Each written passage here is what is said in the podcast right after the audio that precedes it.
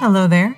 Thank you for welcoming me into your eardrums. I'm Sarah Wendell. This is episode number 443 of Smart Podcast Trashy Books, and my guest is Amanda.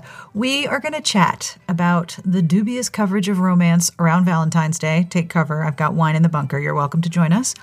And we're going to talk about an outstanding article that Amanda was quoted in that appeared on Forbes.com, written by Rachel Kramer Bussel. Yes, there's a link in the show notes. You should definitely check it out. Then we answer a reader recommendation request letter from Kate, who is looking for snowed in romances. Plus, we talk about food and video games, and we have our typical number of breakthroughs. I'm glad you're joining us. This episode is brought to you by The Duke Heist by Erica Ridley and I have a sample of the audiobook at the end of the episode. If you like the show Leverage, you will like this Regency bad guys doing good things like Robin Hood, only with, you know, more dukes and carriages. There is some serious trope catnip in this book. We have secret identities, forbidden love, opposites attract, and found family, running heists to help those who have nowhere else to turn. Years ago, Chloe Winchester and five other uniquely talented orphans were adopted by a wealthy baron with a secret mission. The Motley Winchester family fights for justice from the margins of high society. Chloe Winchester is completely forgettable, a curse that gives her the ability to blend into any crowd. When the only father she's ever known makes a dying wish for his adopted family of orphans to recover a missing painting, she's the first one her siblings turn to to steal it back. No one expects that in doing so, she'll abduct a duke. Oops. Lawrence Gosling, Duke of Faircliff, is tortured by his father's mistakes, and to repair his estate's ruined reputation, he needs to wed a high-born heiress. Yet, when he finds himself in a carriage being driven down cobblestone streets by a beautiful woman who refuses to listen to him, he fears his heart is in trouble. But how can he sacrifice his family's legacy to follow true love? Now, if you like diverse historicals, the Winchester siblings represent a diverse and inclusive cast in terms of sexuality, gender identity, class, race, and ableness. Many of these elements are own voices for Erica Ridley, who is biracial, black, bisexual, and has a chronic disability. If you are curious about this story, there's a free prequel story called The Governess Gambit, and I will have a link to that in the show notes. You can grab your copy of The Duke Heist at your favorite store or visit ericaridley.com for more info. And there's a special bonus for a limited time. If you buy The Duke Heist and register your purchase on Erica's website, she'll send you a free bonus Winchester novella. Visit Erica Ridley, that's E R I C A R I D L E Y dot com. Stay tuned after the episode for a free sample of the audiobook of The Duke Heist. I have a compliment in this episode, and oh my gosh, do I love doing this, to Anya G. Grammarians and linguists have had a meeting virtually, internationally, and they have decided and decreed that the plural of you is a superb of Anya. Now, first of all, I hope I pronounced Anya correctly, and if I didn't, I apologize, but still a superb of you. If you have supported the show with any amount, with a monthly pledge at Patreon, Thank you. You're helping me keep each episode transcribed and accessible, and you're keeping the show going. I want to say hello to Ellen and Lily, our newest Patreons, and if you would like to join, have a look, patreon.com slash smartbitches. We talk about a lot of books and a lot of rec leagues and a lot of different things in this episode, and I will have links to all of the books we mention in the show notes plus links to the bonus novella and links to pretty much everything we talk about because that's what I do after I do the intro. I do the linking at smartbitchestrashybooks.com slash podcast. But now let's get started with Amanda and me and a reader letter from Kate. Thank you, Kate. On with the show.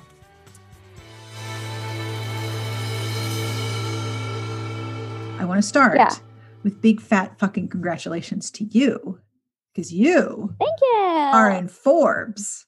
Not only are you in Forbes, but you're quoted in Forbes and it's in an article about romance yeah. in February. Yeah. That doesn't suck. Yes. I mean, if it did suck, we almost had a bingo, right? Like a yeah. shitty romance Boom, boom, boom, boom, boom. I mean, let's think of it's February. Like I'm sort of like, all right, everybody take cover because media coverage in February about romance, unless the call is coming from inside the house, it sucks. And the nice thing about Rachel Kramer, Rachel Kramer Bussel, goodness, I almost stuttered that.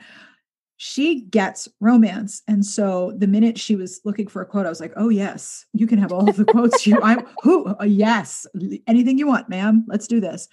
The the new uh women's best erotica that she edits, the new one, the lineup is unreal cool. Like the 2021 women's best erotica. Hang on, I'll look it up. Also, when when is this episode? Is this pre Valentine's Day? This episode? Yeah, this is for Friday. Okay. Uh, can I just give everyone a general reminder of, uh, you know, just relax. If there's a shitty romance article, uh, we've been through this before. Yep. It's not a surprise. Bingo. Just, like literally play bingo. Yeah, just relax. You don't need to. It's not worth your time or energy to tweet about it or go on a Facebook rant, just chill out. There are plenty of other spaces and people covering romance who read and respect the genre. And we're all on limited bandwidth right now, so don't give your energy to just a rage cycle of bad romance takes in February. Just relax. I get it. There is something very cathartic about I have all of like like I've, like I've said so many times, big rage, short fuse. Like I have all of this rage stored up about all these things that I have no control over. But not only do I have the language and the ability to articulate every element of my rage, but I can go point by point about how much this one thing here, right, right here, sucks. Yeah. It's very cathartic. But it also just invites such blech into your timeline. But, you know, what does it do for you? How does it serve you? More importantly, ignominy is often the best response to some of this shit. Just, you know, crack open a beer, glass of wine, pop an edible and chill, just relax. It's it'll be it'll be over in a week. It like yep. it'll be fine. And and this is this is an annual tradition. It you know, is. it is an annual tradition. I remember authors like 15 years ago complaining about how they would get press inquiries from people for Valentine's Day asking, Well, you're a romance author. What do you think is the most romantic date? And they're like, I've been married to my husband for like 20 years. Romantic date is like going it's, to bed early and ordering takeout. What It's like that annual tradition that shows up in horror movies where like an outsider comes to this creepy rural town and it's like, you know, every I like being in the creepy rural town. Keep going. Yeah.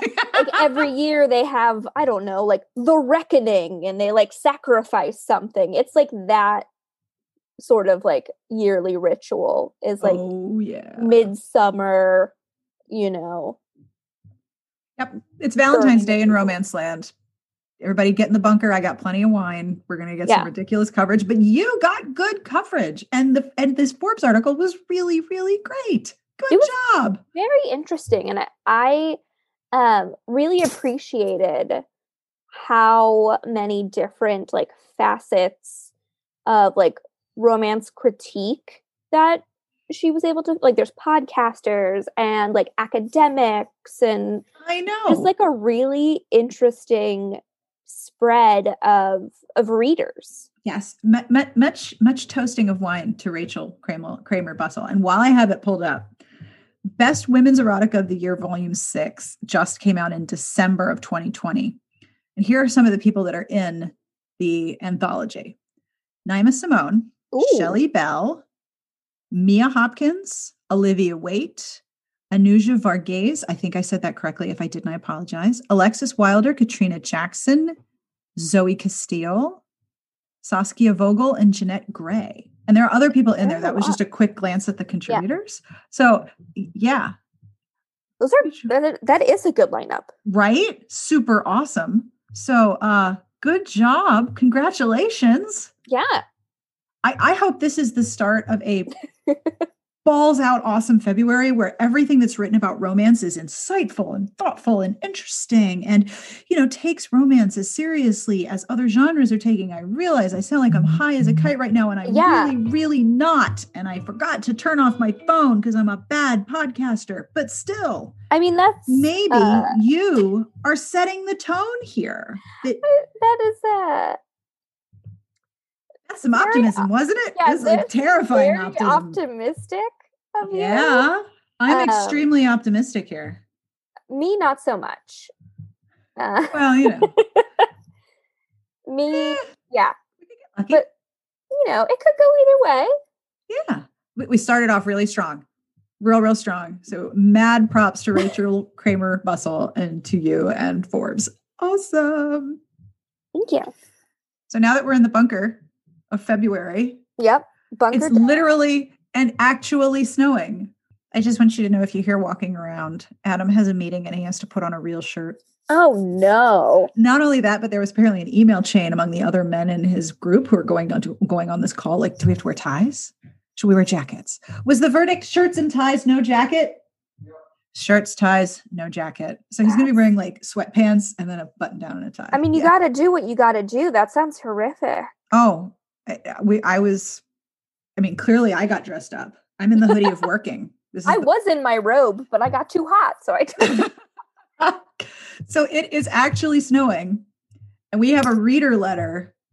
Would you be so kind as to read the reader letter? Very excited for this. Okay.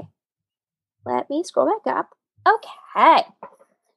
Greetings from my quarantine cave in New Hampshire. Greetings. Another Hi. New Englander. Um, I hope you and your loved ones are doing well. I will not assume you remember me from past emails, so let me establish my credentials. Spoiler alert: I do in fact remember this person from past email, but that's okay because I remember things by reading them. So good job, brain. I am a longtime fan of the site, listener Yay. of the podcast, and Patreon supporter since you rolled it out. Thank Also- you. I also discovered my second favorite podcast, Friendshipping. Sarah loves it. She talks about it, I think, at least once during every Twitch stream we do. I love Uh, it so much. yeah. Thanks to your recommendation. Recommendation. Yes, you should assume that your podcast is my favorite based on that last sentence. Mhm. I just love this community you have built, and I'm so grateful it exists. In 2019, I faced some big changes divorce, new job, out of state move, and it is not an exaggeration to say that your podcast helped me get through all of that turbulence. Isn't that sweet? Um, it felt like you were a friend I could take with me when I moved to a new place and knew no one. Podcast friends are very portable. Like we many- do Yeah, we Fit. fit in your pocket. in your pocket. Yeah. Yeah. Mhm. Like many other listeners, my favorite episodes are when you and Amanda just hang out to talk about books and food and video games and whatever else makes your hearts happy. Well, you're in luck because that's You're what we're doing. so in luck. Welcome to this episode, which you have created. We will give you all the things you like. yes. It feels like I am hanging out with a couple close friends, basking in their affection and admiration for each other. Warm, fuzzy feelings are very much appreciated during this dumpster fire of a year. Oh, we are sending all the warm, fuzzy feelings. In fact, until a few minutes ago, Amanda was wearing the warm, fuzzy robe of I was. It's feelings. from Aerie. It's amazing. It's like a lovely soft Sherpa robe that I bought on sale. It's Yep. great. That is probably all the gushing praise you can stand. Oh, drink for the word gushing. Everyone take a shot. Um, Cheers.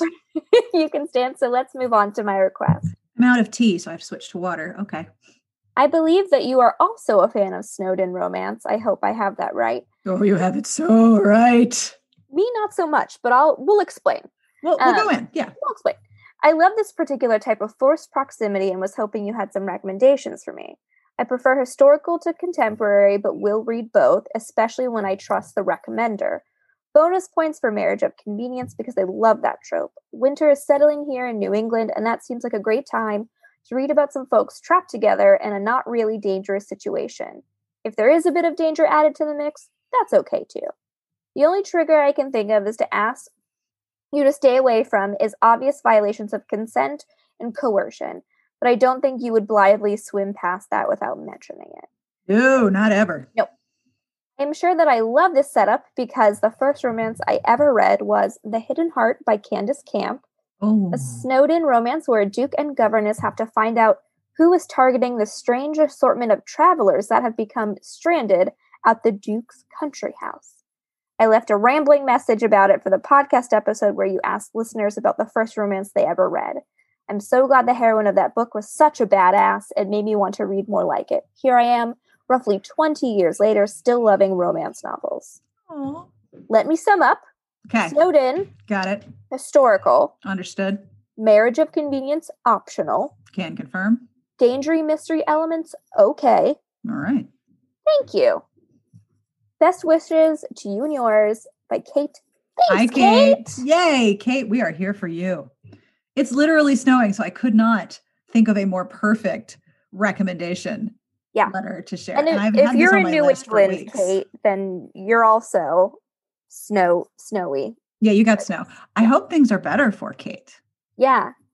I hope all of these changes have turned out as a net positive, I hope so 2020 notwithstanding. Yeah.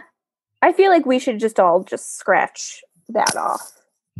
Like So- just scratch it.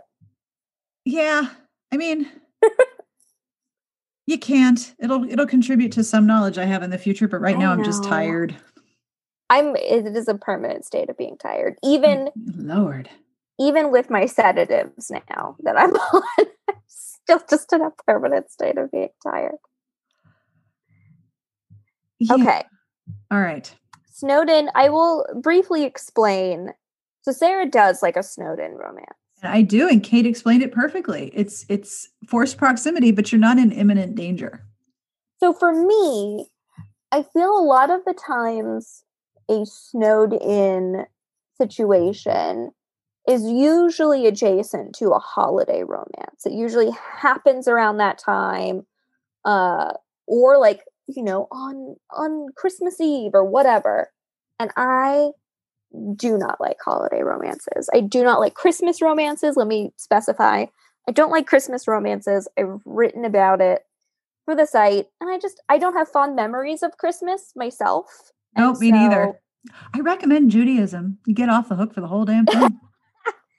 um get to go to Chinese in a movie. I or don't- just have Chinese brought into your house and then watch a movie on the television. i can just do that pandemic. anyway I mean, Uh, yeah, there's no requirement, yeah. but yeah. but yeah so it's complicated for me and like whereas you know sarah can read them and probably be fine um I, yeah i just i'm a grinch around the holidays. and i would just love to read about a holiday romance with like two grinches just kind of commiserating about how much everything sucks um i would love that so sarah has a bunch of recommendations i think i only had two to add um but sarah if you wanted to go first I will go first. yeah Okay. So, first of all, I would like praise, Amanda. Oh. I would like praise. oh yes Praise for Sarah because we have a whole rec league of inclement weather and I remembered it yes and got the link. And it's from 2017, 2017, which might as well Yes. have been an entirely different era in my life. Well, can we get uh, like a round of applause for sarah's brain remembering Sarah remembered a thing. Good job. Yay. So, um, I am very honored to be the friend in your ear when you made life changes. And I hope you're doing okay. And I hope this list of books keeps you going for the rest of this year and that we all end this year like leaving the house from the forced proximity of pandemic quarantines.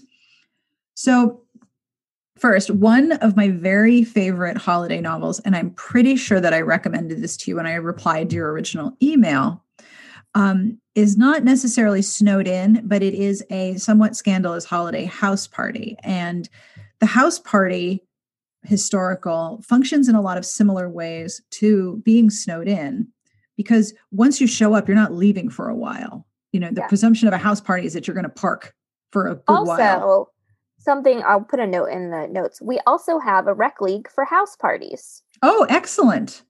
so Excellent. So we'll have we'll link that to that in the show notes as well. Yeah. So one of my favorites that I'm pretty sure I emailed to Kate is Season for Surrender by Theresa Romain. Because there's a very scandalous holiday house party with a host who's very scandalous and turns out to be kind of nerdy, which is mwah, chef's kiss catnip.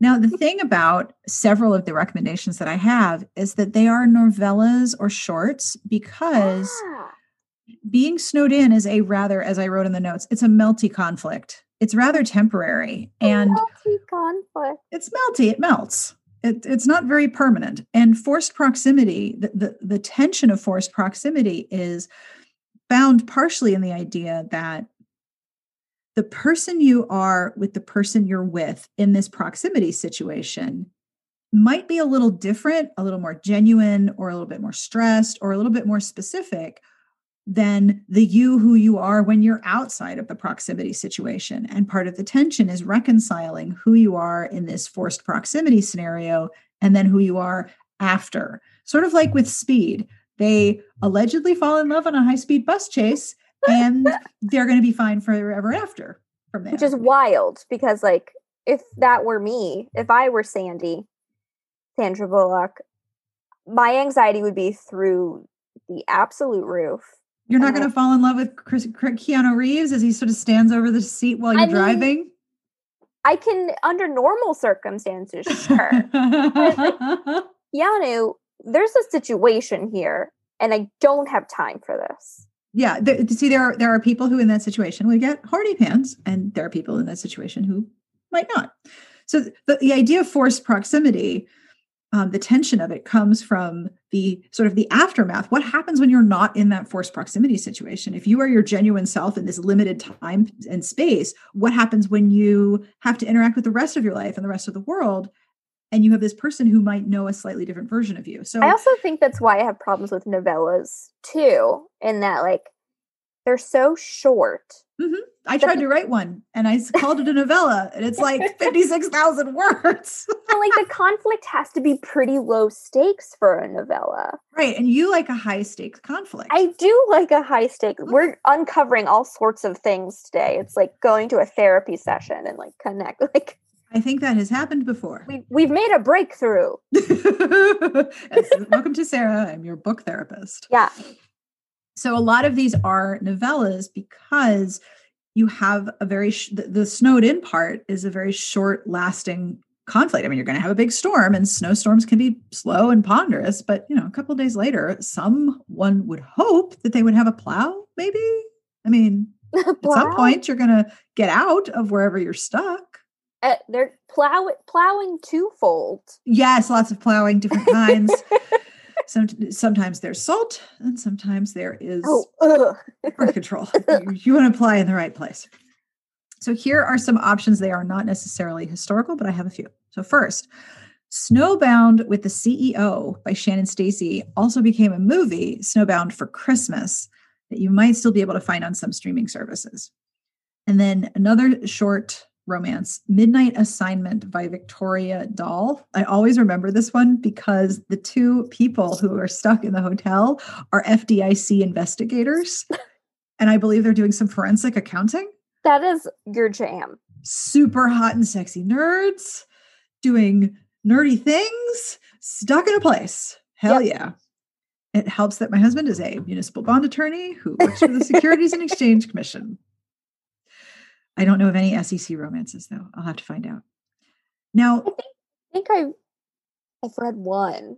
Okay, well, I need to know it because I need to read it, and I, then I'm going to talk I mean, about correct, it. correct me if I'm wrong. I might be wrong on this, but uh, it is googling of the podcast has occurred. All right, you Google. I'll keep going.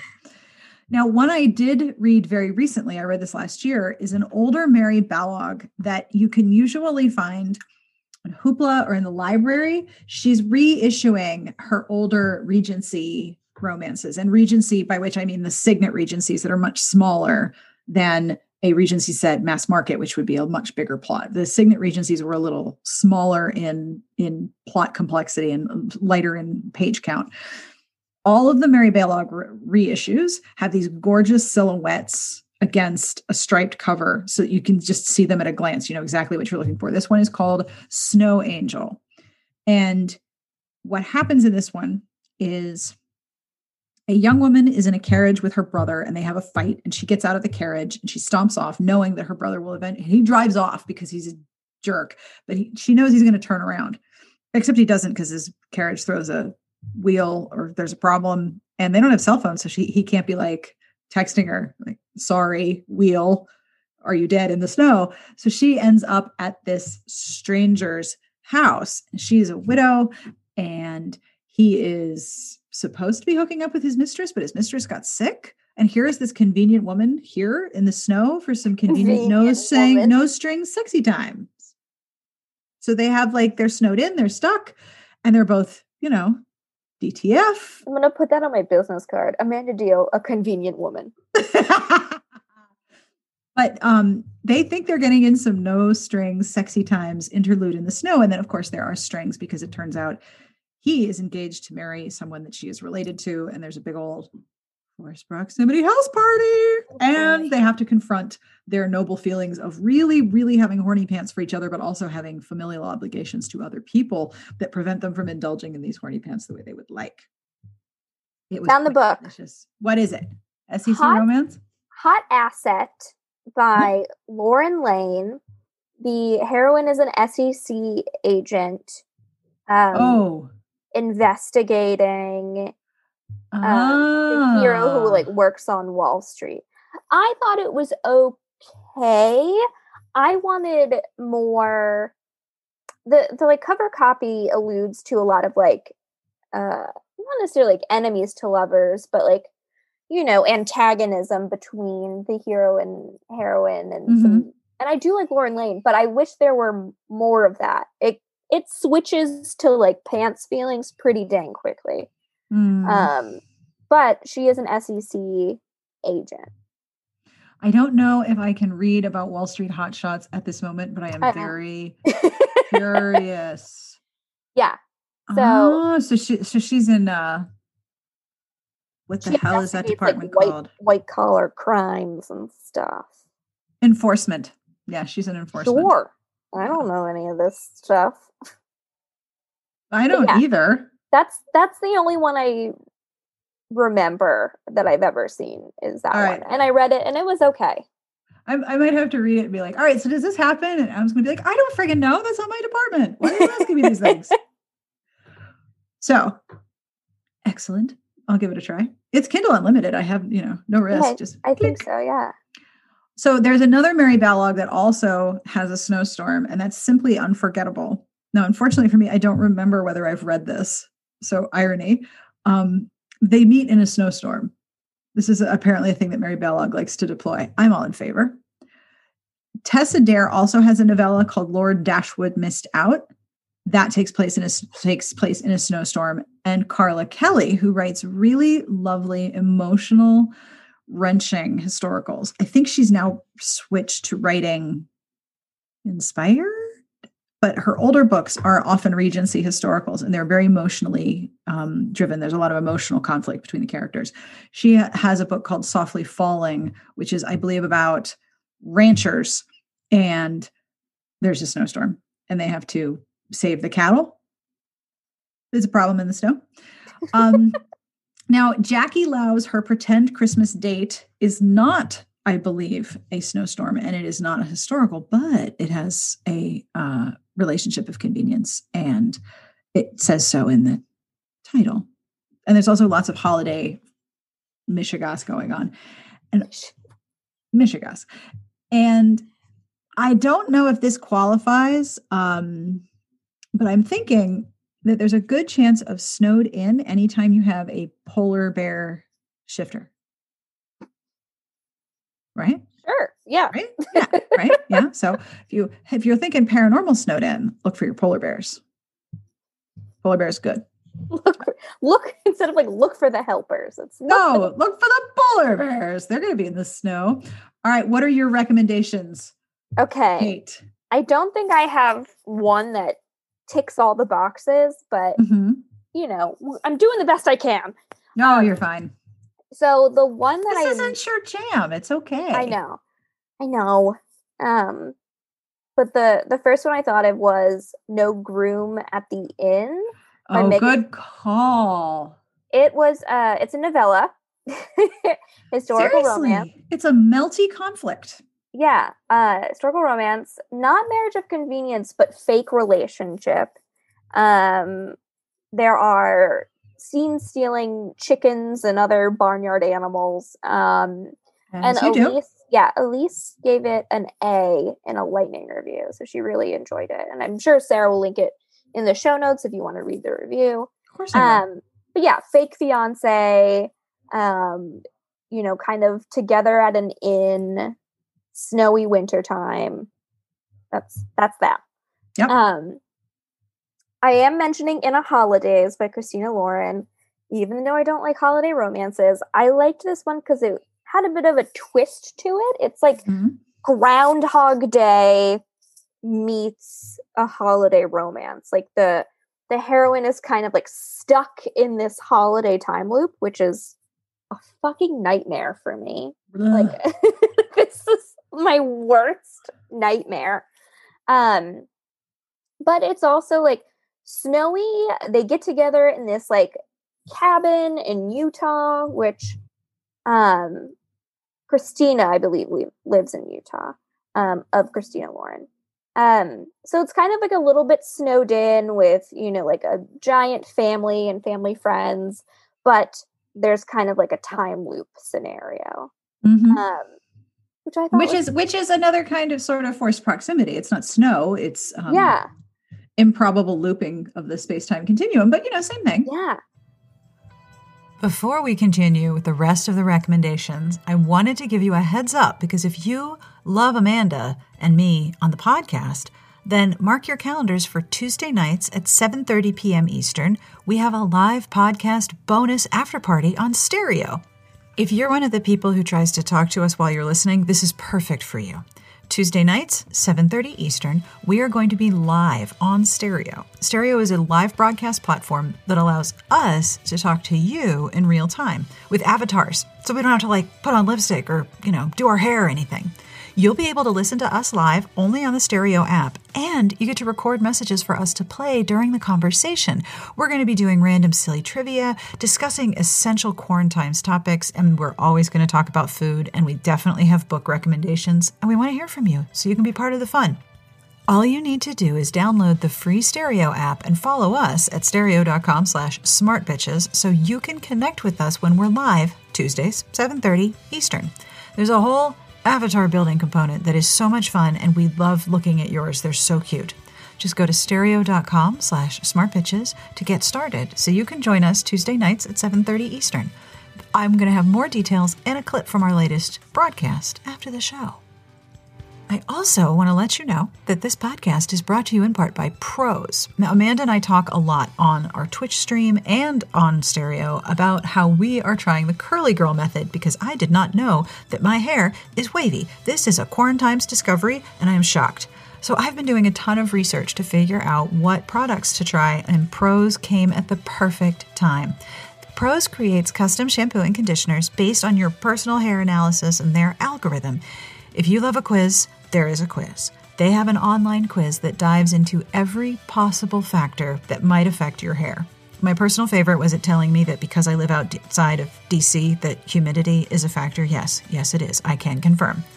Their algorithm will personalize over 50 billion formula combinations and they will come up with a unique blend that addresses my exact concerns. In my case, my concerns are what do I do? With wavy hair? I have no idea. Well, now I sort of do. I received my order and wow, okay, first you get to pick your scent, and the scent totally works for me. And second, it seems my hair really likes the shampoo and conditioner and the hair mask that goes on first. After my first wash, I had ringlets on their own. No curling iron, no permanent, that was from the 80s, just my hair doing its thing with Prose products. It was soft and curly? I, I am shocked. I had no idea that my hair did any of this, and I'm having the best time. So if you and your quarantine's hair are on the what is happening right now journey with me, I have a coupon for you. Prose is the healthy hair regimen with your name all over it, literally on the bottle. Your name will be on it. You can take the free in depth hair quiz, yes, online quiz, and get 15% off your first order today. Go to prose.com slash trashybooks. That's P R O S E dot com slash trashybooks for your free in depth hair quiz and 15% off your first order. And now, back to more snowed in recommendations with me and Amanda. Um, and then my last one that I just thought of while we were recording is Snowspelled by Stephanie Burgis. Good one. Yeah, another shorter. I don't know if it's quite a novella, but it is shorter. Mm-hmm. Um, it is technically historical feeling, but it's historical fantasy. And I really loved the kind of like society Burgis created here. So in this society, men become magic users and women become politicians. Um, but the main character doesn't really have like any political ambitions and is able to use magic and she be she becomes like this like oh the first woman to you know go through all this magic stuff and then kind of borks it just totally like beefs her opportunities um and so she's attending a house party Oh, where a snowstorm is Oh. raging in um and check, check. her ex fiance, I believe, is there in attendance. And the snow's getting bad, and they're like, this seems different than a normal snowstorm.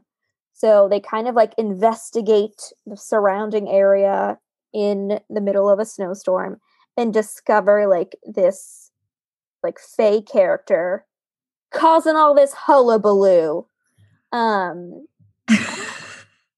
I mean, I don't want to like spoil anything, but like, yes, the the snow and stuff like that has it's not a natural snowstorm, but I I mean, it's very wintry and cozy, and I loved the like magic systems.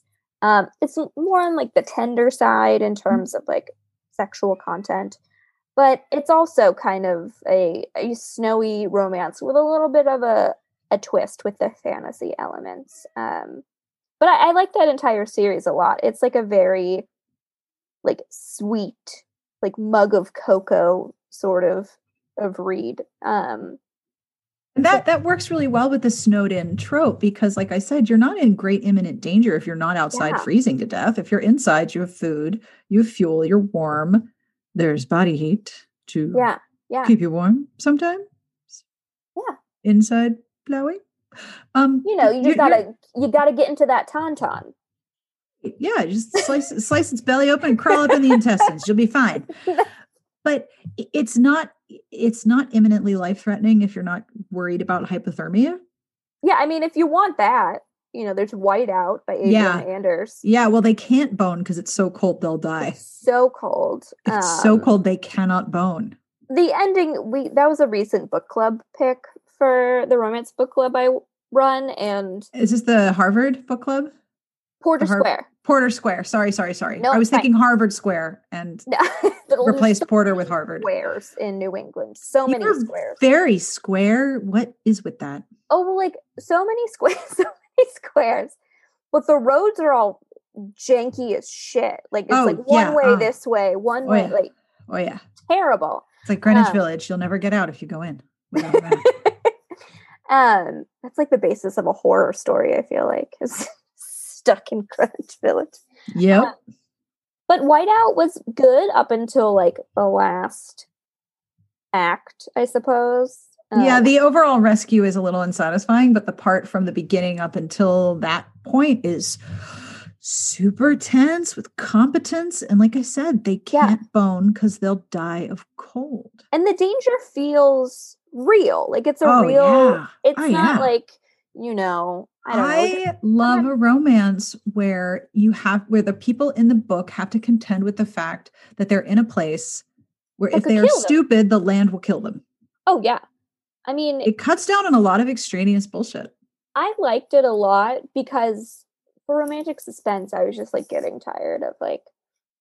There uh, a like, serial killer. No, there's gover- a serial killer. Government super soldiers and they've been augmented and i'm like I really liked the fact that they did have an actual human danger that was pursuing them, and that sometimes that human danger was actually um, ap- ept, not inept, but Yeah. capable. Like they didn't screw up all the time. It wasn't like they were being chased by idiots. But the other danger that was working against them was the fact that they were in Antarctica and the land would I kill them if they were dumb. I do love a and i think we have a rec league for this too um i do love a story where it's like the couple versus like the environment Oh yeah. That creates Um, a really good tension because again, it boils down to absolute essentials. What are the essentials we need to survive? What are the essentials we need to get along? And if you if if you have to put up with some annoying personality quirks in order to survive, you will tolerate. No, I'm just going to murder them and eat them for sustenance. But don't forget, In there's a limited time before you know full rigor sets in, where their body heat. You can just crawl in their intestines and keep warm for a little while. Tauntaun fantasy come to life right there. Yeah, Amanda. Slipping in inte- Amanda likes intestines. It'll be the title of this episode. When I was in high school, I was so tiny that I could fit into a pillowcase. um and like I have a I have a photo of my boyfriend at the time holding me up and I'm like inside a pillowcase, like a normal. so So I feel like you I could, theoretically I could make inside it someone's abdominal cavity. yeah, I could make it work. Just move all the stuff out of there, you know, clean house a little bit. You're dead. You don't need this. It's Marie Kondo, the inside of gallbladder. It's optional. Get out. Does this rib cage spark joy? No. Picture you in there with some mallets playing the xylophone on the ribs. That's my new ringtone. this does spark joy. Okay, keeping the ribs. but those are yeah yeah, those are the wrecks that I have. They're not Those are good wrecks. Those are very good wrecks. I know it's not it's not your jam. Because No. I'm very much a internal emotional conflict reader. I like when the conflict is you got to work your shit out, but the shit can't be so large that it's not workoutable without serious therapeutic intervention. It's so interesting because I'm not a big internal conflict person Oh, because I like very much am. it's in because I feel like in terms of like mental health stuff, like you know, we're both supporters and advocates for therapy and stuff like that and like working your shit out. Yep. Um and but like I don't want to see uh anyone else working their shit out. It's like I'm trying to work my own shit out. I don't need to worry about your fictional shit on top of my shit. Um you know, I'd rather have like the world is going to explode. I'd rather If that we don't bone. I know. If we smooch, some the prophecy will be fulfilled and the world will go dark for 800 years. Um I mean, Sounds great. so internal conflict is hard because I'm thinking like, get on some antidepressants and go to a fucking therapist, you idiots. This is why this shit has to be workoutable without the need for long-term therapeutic intervention because that would be a very long book. I would like to point out Yeah. that when we stream and we play Stardew, what are you doing? What do you mean? What am I You doing? have a sword and you're killing shit that wants to kill you. Your whole Stardew play is all about external conflict. You want to go thwart the things that want to kill you. What am I doing? Making growing friends. plants and making friends. And I'm looking for cutscenes. So I am noodling around the farm and petting all the chickens and harvesting the crops and making random shit that I can then go and out and give to people because I am after the interpersonal relationships of this game. Whereas you are, give me the sword, go into the mines, gonna kill some slimes. And, like I'm eradicating the local ecology is what I'm Right. doing. It's like, you are all about the external conflicts of Stardew Valley. And I am about the internal, interpersonal, and, and we both dislike very much that there's very little mental health and pastoral care in Stardew Valley. They have Oh a God. serious problem oh with their mayor. Like we have, we Oh have, my we have whole designs about the political system. But when we're playing day to day inside the game, you're all about the external conflict. The game will end if you don't slay those slimes. Whereas I'm like, let me go make friends with people, have some more cutscenes. I'll give you things that you like. Oh, But I, I think that's you why- this thing that you like because you like it. I think that's why it works so well though, right? Because like Oh, for sure. to- like we're not really like you know stepping on each other's toes or whatever. No, we have turf in this game and it's complementary. yeah. I can't go in the casino though because I didn't unlock the casino quest. but when you unlock a level of the mines, I just jump down five levels. I'm like, oh, this Yeah. chest gives me some boots, and this next chest gives me some swords. both, Right, like, it works reap, out. We, we reap the benefits. You like cook things so I can go into the mines. Right, exactly. into the mines and unlock levels so then you Yeah. can get the loot from the le- it's it I got works. boots. Yeah, it totally works. It is a it is a complementary set of priorities that works. But you are all about the external conflict, and I am all about the internal conflict. Even in Stardew. Yeah. That's very true. I do I do love swinging my sword around. Had another breakthrough. Another breakthrough. Amazing. Yeah, I don't I need more sci-fi romances, by the way. I like I feel like publishing hasn't caught up yet with my need. So I need more high stakes. The world is going to end. Space romance. Smooch, yeah, smooching. And have you have you depleted the store of Reylo fanfic? I am pretty caught up on the things that I've been reading, and and Hermione fanfic, uh, Draco and Hermione. Um, it's not transphobia; it's transphobia. And yeah, and I feel like I've gone through the recommendations we've gotten in the past. It's like I need some deep cuts at this point. well, maybe we need to do a rec league of the world will end if we don't bone. Yeah, and because that's not necessarily it's not necessarily a specific genre, but the mechanic of the world ending is going to happen most likely in paranormal and science fiction and fantasy because then the world mechanic of the world actually being able to end doesn't usually show up a lot in contemporary romance you know, I, I know. the world keeps on going someone there's always another cupcake bakery come bookshop slash come bookshop yeah slash coffee shop like wedding planner small town you know, lawyer. You know, I just realized something. There are a lot of book descriptions where I read about one of the characters' um, professions, and I'm like, oh, that's too much people. How sad is, is that? Is Dukes to historical romances wedding planners to contemporary romance? Oh, good question because all of those are like character archetype shorthands, right? Like yeah. Duke implies wealth, power, influence, network, event social planning status. Is like type A, super organized, detailed. But also, it's a form of personal caretaking to be yeah. like you know this as a person who coordinates even virtual events. When you plan an event, you are anticipating the comfort and enjoyment of other people. It's a form of caretaking. Yeah. So, like if I am hosting Thanksgiving, I will look at my dining room and be like, all right, what is everyone, what do I need here so everyone is comfortable and enjoys the meal? If you are doing a book event, you're like, what is the what is the thing that you want people to experience? What is the what are the needs that you need to anticipate before the thing happens? So event planning, wedding planning, all that kind of thing is still gathering and people caring for. I could have said that better. Caring for people yeah, that's the right word. That's how those words go. Good job, brain. it was a long road, but we got there. But I got there. You know what I mean?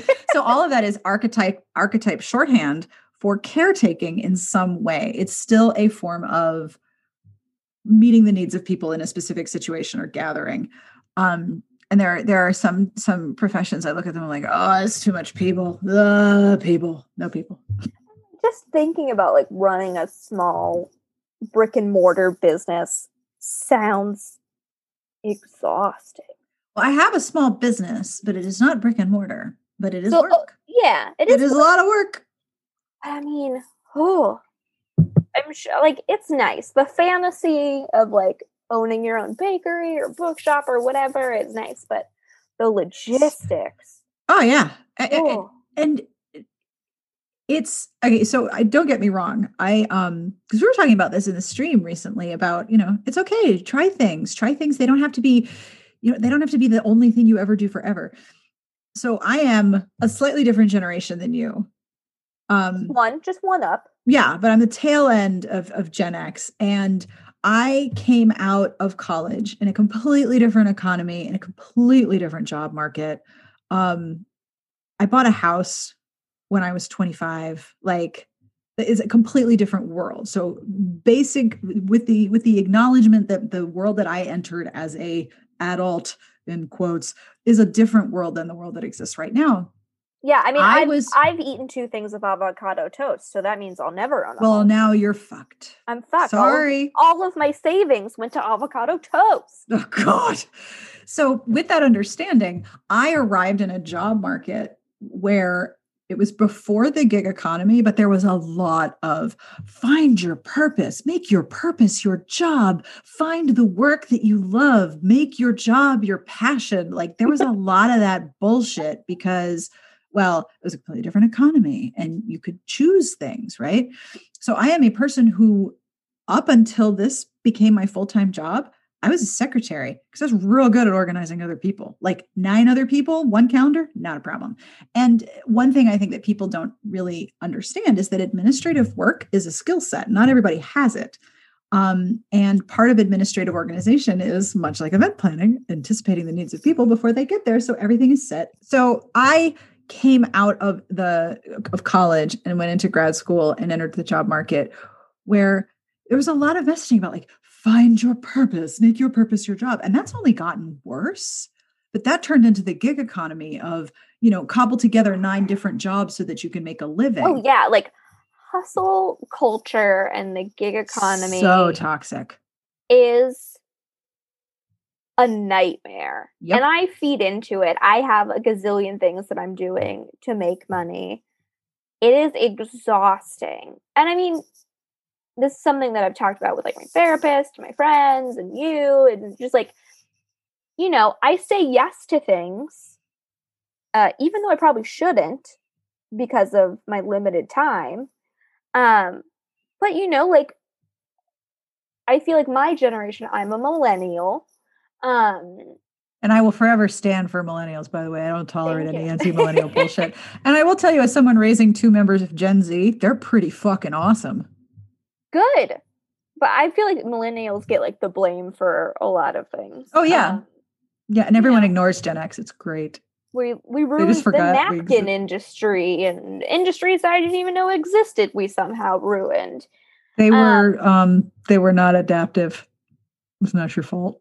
But it's just like you know, I feel like for millennials, we kind of the the pervasive motto is like you could always be doing more. You know what I mean? oh, mean? yeah, it's like, part of the laziness lie. Yeah, like you could always you be doing? doing? more. You can always be doing more.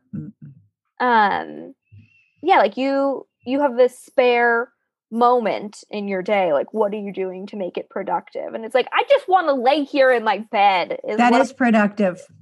I Rest know, but like weapon.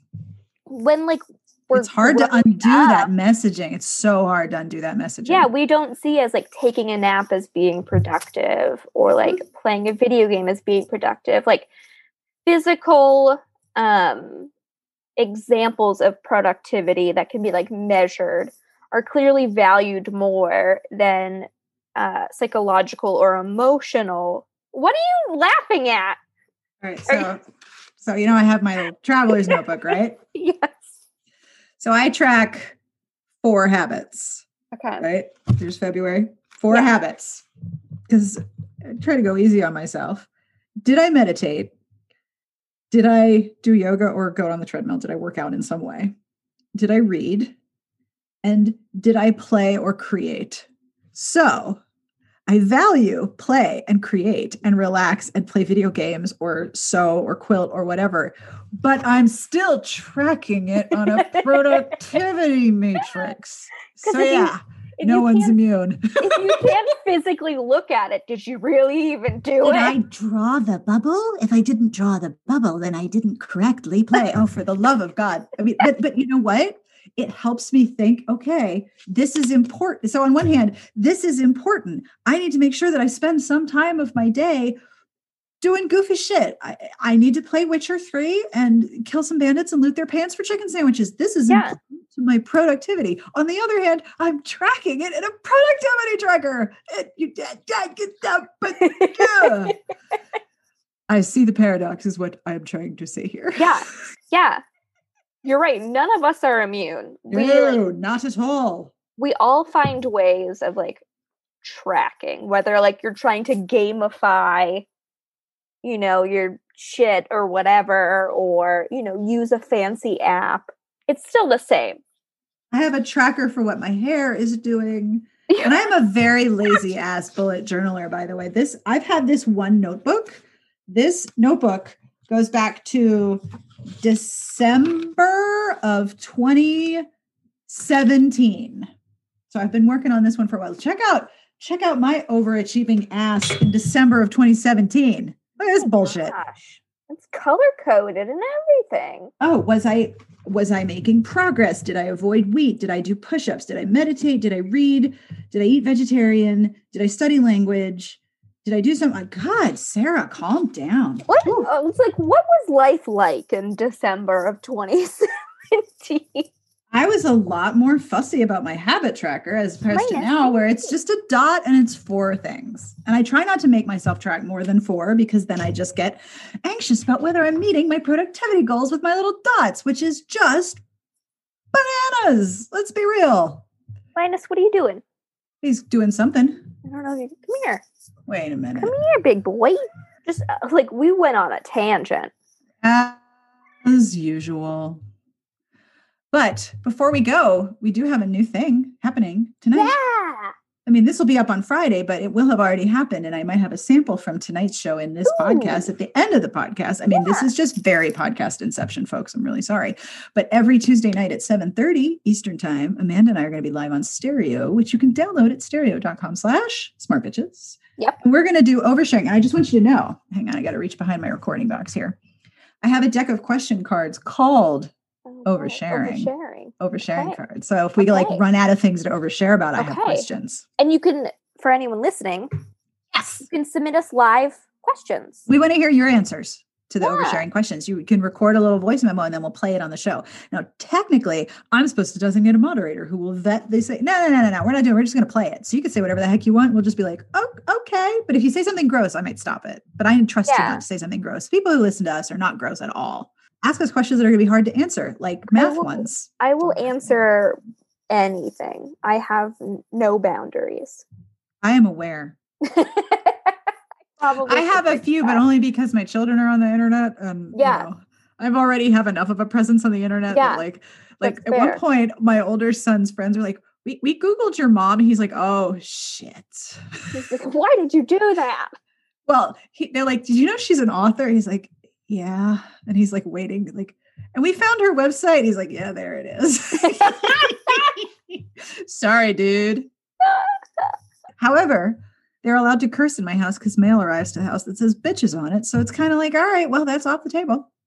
Yeah. I mean, when I visit my parents, I I don't know. I feel I feel like curse words are Low stakes. they're like superfluous. Like who cares? Like Mhm. who decided like fuck was a bad word and you can't say it? Many people. So, like why? Why? What's so bad about it? I don't know, but if have you ever looked at the uh, the linguistic etymology of curse words in different languages, they have a lot of sounds in common. There's specific fricatives and explosives and vowel Like sounds. that- CKs. yeah, exactly. Yeah. The, this the sounds, those sounds coming out of your mouth actually create serotonin and relaxation chemicals in your brain because you're releasing the tension through the sounds of I these think words. there's a Netflix series that I've been meaning to watch on like the history of curse words. Words are cool. I'm a big fan. Yeah, but I'm one of those people that I I'm pretty good at knowing when is appropriate to use them. That is a thing that I am teaching as a parent, Yeah, especially I in virtual schooling when my kids goes from playing video games with his friends, which cursing, to Yeah. virtual class, not cursing. it gets easier with practice. Oh, for It sure. does, it gets yeah. easier with time and knowledge and, you know, understanding. Yeah, the more you the more you curse, I feel like the easier it gets to know when is the the, right you curse, the better you feel. So say curse words at every meal. Say your curse words at every meal. okay, so can I tell you something that I have been trying not to mention because I feel so bad? Yeah. Where are you, Lena? You uh you you you you have a typo in your screen name on stereo. When I screen capped it, I noticed it's I'm am adult. so awesome. No, it's not awesome. It's excellent. What are you talking about? It's terrific. No, I'm editing it right now. No, don't. I'm- I no, I'm doing it. can't. I'm doing it right now. Why No. didn't you tell me? Because I thought if you had to change it, it would break it and you would lose all your followers. Oh, damn it. Can't change it? No. No, no. No. Oh, oh, bugger. I'm sorry. No. this is the worst thing to ever happen to me. sorry. I should have just left it be and let it. Were like, why is Amanda? I don't know. Damn mm-hmm. it. Oh God. sorry. It's fine. I'm gonna live with that for the rest of my life.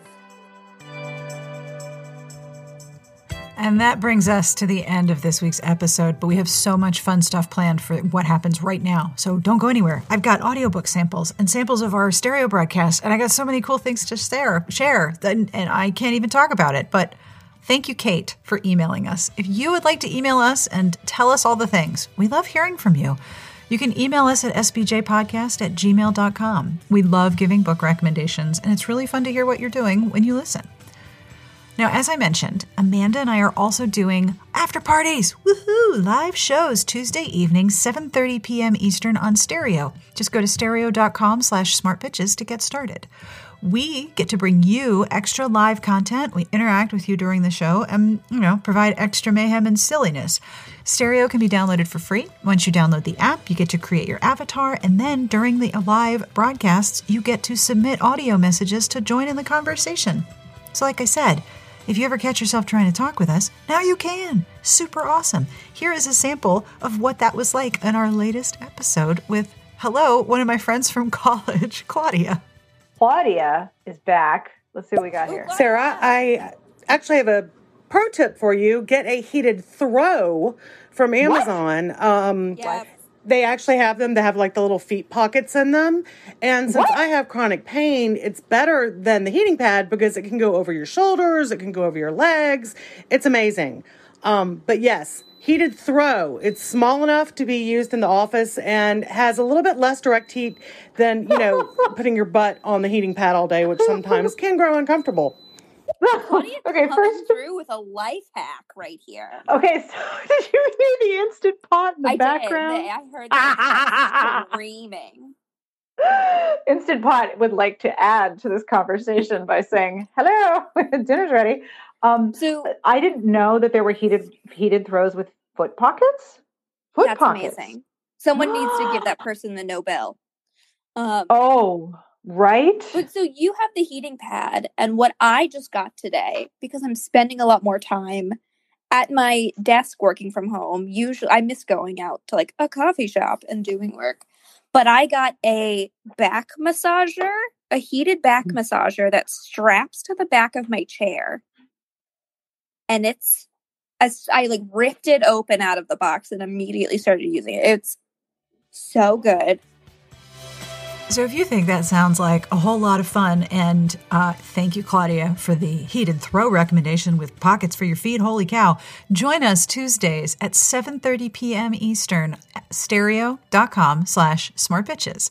You can download the app and then record audio messages and listen to us live every Tuesday, 7:30 p.m. Eastern. Stereo.com/slash smartbitches. Now, as always, I will not let you down. I have a joke. But before I get to the joke, I have to tell you that there is a sample of Erica Ridley's new book, The Duke Heist, in audio right after I'm done talking. So if you would like to try out the audiobook, don't do anything. Just relax and sit exactly where you are. You will get an audiobook sample of The Duke Heist by Erica Ridley. And if you buy the book, you can register your purchase at ericaridley.com and you get a free bonus novella. Woohoo!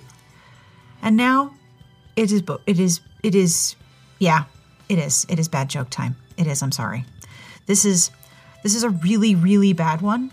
I got many groans for this one, so of course I saved it. Are you ready? Okay, here's your bad joke. Did you know that in Germany, when someone is diagnosed with celiac disease, all the other celiacs gather around and chase them and try to hit them with bread to make them feel welcomed. It's called the gluten tag. gluten tag. Somebody out there speaks German and is now so mad at me. It's amazing.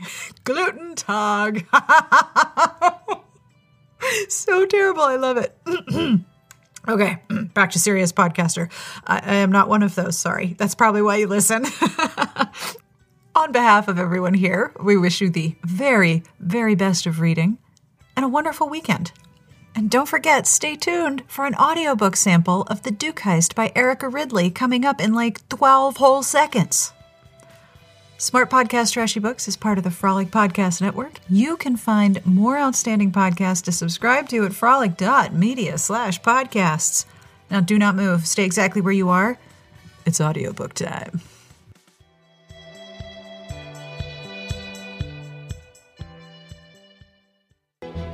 Chapter 1 March 1817 London, England.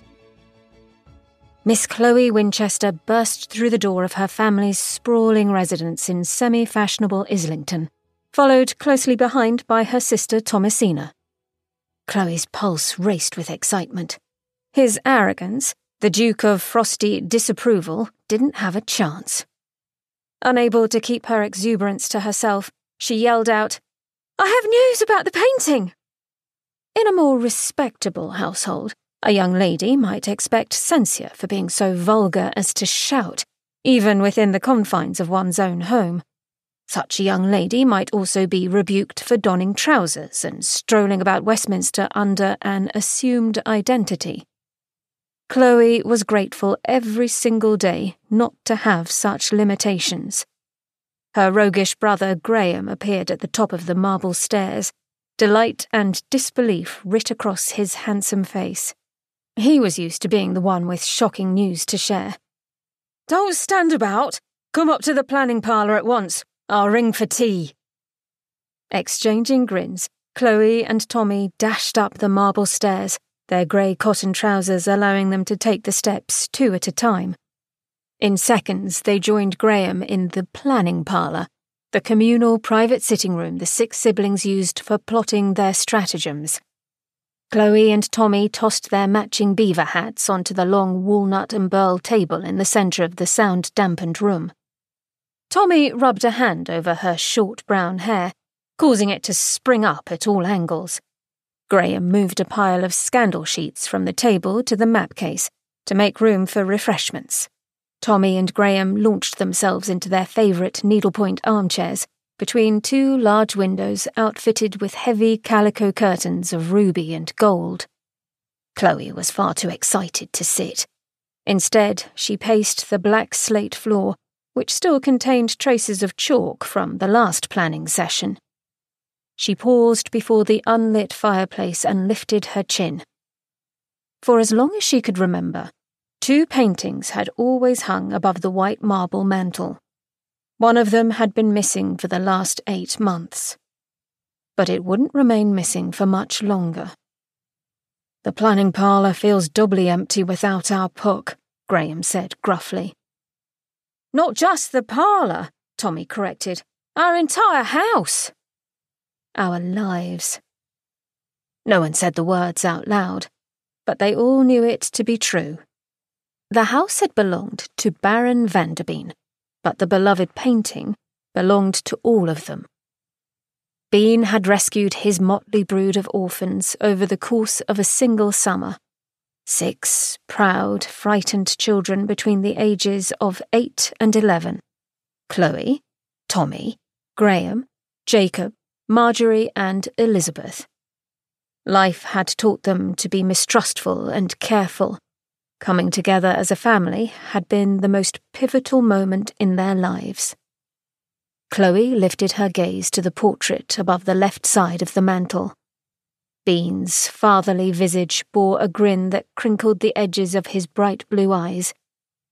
It was not at all the thing to smile in one's portrait, which was probably why Bean had done so. Chloe was glad he did. His smile always made her feel loved. A maid entered the room and began arranging the tea. Chloe tugged her cravat free so as not to fill it with crumbs. Tommy wiggled with excitement. I can't wait to hear your plan, Chloe. Once Puck comes home, it will feel like having a part of Bean back, like being whole again. Chloe's heart pounded in agreement. All six of the siblings would do anything in their power to bring Puck and family home, where it belonged. Before they'd found each other, most of the siblings had never had anyone they could rely on or possessions to call their own. They'd learned the hard way not to develop emotional attachments to people or things. Bean had offered permanence, a place to belong, a home. He told them they were the children he'd always wanted but never had. From the moment each had arrived on the doorstep, they'd felt loved and cherished in a way they had never known. The oil painting was their first purchase as a family their first decision as a family. For most of them, it was the first time their voices mattered. The artist's uncommon skill wasn't why they'd chosen the unusual painting. It was the subject. A forest scene featuring Robin Goodfellow, the mischievous demon fairy, sometimes known in folk tales as Puck, and six fellow sprites of all sizes and hues dancing about a fire with absolute freedom and joy. It was the visual representation of what they'd found in each other happiness, unconditional love, the ability to be oneself and to be bigger than oneself, to be a team and a family. That was the most magical part of all. That painting was their soul on canvas. To the Winchesters, the painting was a family portrait, and their most cherished possession. It belonged to all of them. It was all of them. Once Puck comes home, we can get rid of that cherub. All three gazes swung to the fireplace. An angel shaped vase stood on the mantel, right beneath the faded rectangle where Puck and family should have been. A blank spot that matched the empty space in their lives where Bean used to be. Chloe swallowed hard at the injustice. Nineteen years earlier, the prior, Duke of Faircliff, had sold them the painting to pay one of his many gaming debts. Then, eight months ago, when he suddenly wanted it back, the family refused. Instead of honouring the original transaction, the Duke stole the painting and left an ugly vase behind in its stead, as though that could possibly make up for their loss. Neither they nor the old Duke anticipated a carriage accident interrupting his journey home, or that he'd succumb to his injuries. When Bean visited the heir to politely request the return of their painting, the newly crowned Duke of Faircliff refused to see him. Rebuff Baron Vanderbean, Chloe's blood boiled. But that was hardly the first of the new Duke's endless slights and rejections. He'd always been too lofty and self important to notice anyone of lesser rank, no matter the justification. Later, when Bean caught smallpox, he refused to allow the children into his sick room lest he expose them to the disease. They threw themselves into retrieving the painting and cursed Faircliff when Bean slowly slipped away, without the safe return of their heirloom. Then or now, the Winchester family couldn't command a single second of the new Duke's time. She ground her teeth. According to the society papers, the Winchester children were nothing more than a dead baron's charity orphans, someone you might toss a coin to out of pity, but never deign to speak to on purpose. She didn't care what Faircliff thought of her. Chloe was glad to be a Winchester. She wouldn't trade a single moment for the boring, buttoned up life of the beau monde. Chloe was used to being invisible. It was her greatest talent, and often the reason for the success of their clandestine missions. It had begun as a game. When the six siblings were children, Bean taught them to play three impossible things to give them skills and confidence. They gathered information, breached barriers, and performed feats of daring. Later, their team became the specialists to turn to when the justice system failed those in need. The Winchesters snuck food and medicine into prisons, exposed workhouses and orphanages with draconian practices, tracked down libertines who despoiled for sport, rescued women and children from abusers, delivered aid and supplies to those who needed it most. Bean had taught them nothing was impossible. Everyone deserved their best life. Their missions gave them purpose and adventure. Chloe loved slipping about unseen, doing good works beneath people's noses. But being overlooked on purpose was one thing. Being dismissed out of cruelty was far worse. We no longer have to beg, Chloe announced. We can steal it back from Faircliff, just as his father did to us. Graham added another tea cake to his plate. How will we infiltrate the Duke's terraced fortress that townhouse is as tightly locked down as his loftiness himself. Do we even know where he's keeping the painting? Chloe grinned at him. We don't have to. I know where it's going to be. He set down his cake. Where? How? She leaned back. I sometimes watch parliamentary proceedings from the peephole in the attic. Sometimes. Graham rolled his eyes. When have you missed one? And what does your obsession with politics have to do with getting Puck back? Well, if you would let me finish. Chloe pilfered her brother's tea cake and took a bite from the corner, chewing with exaggerated slowness before swallowing.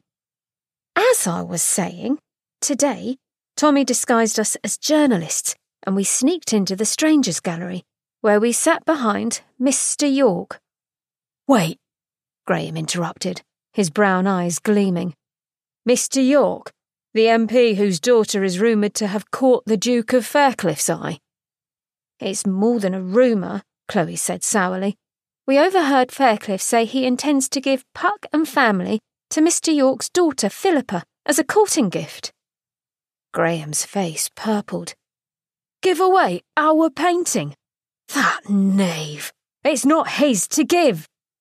That's the bad news, Chloe agreed. She affected an innocent expression.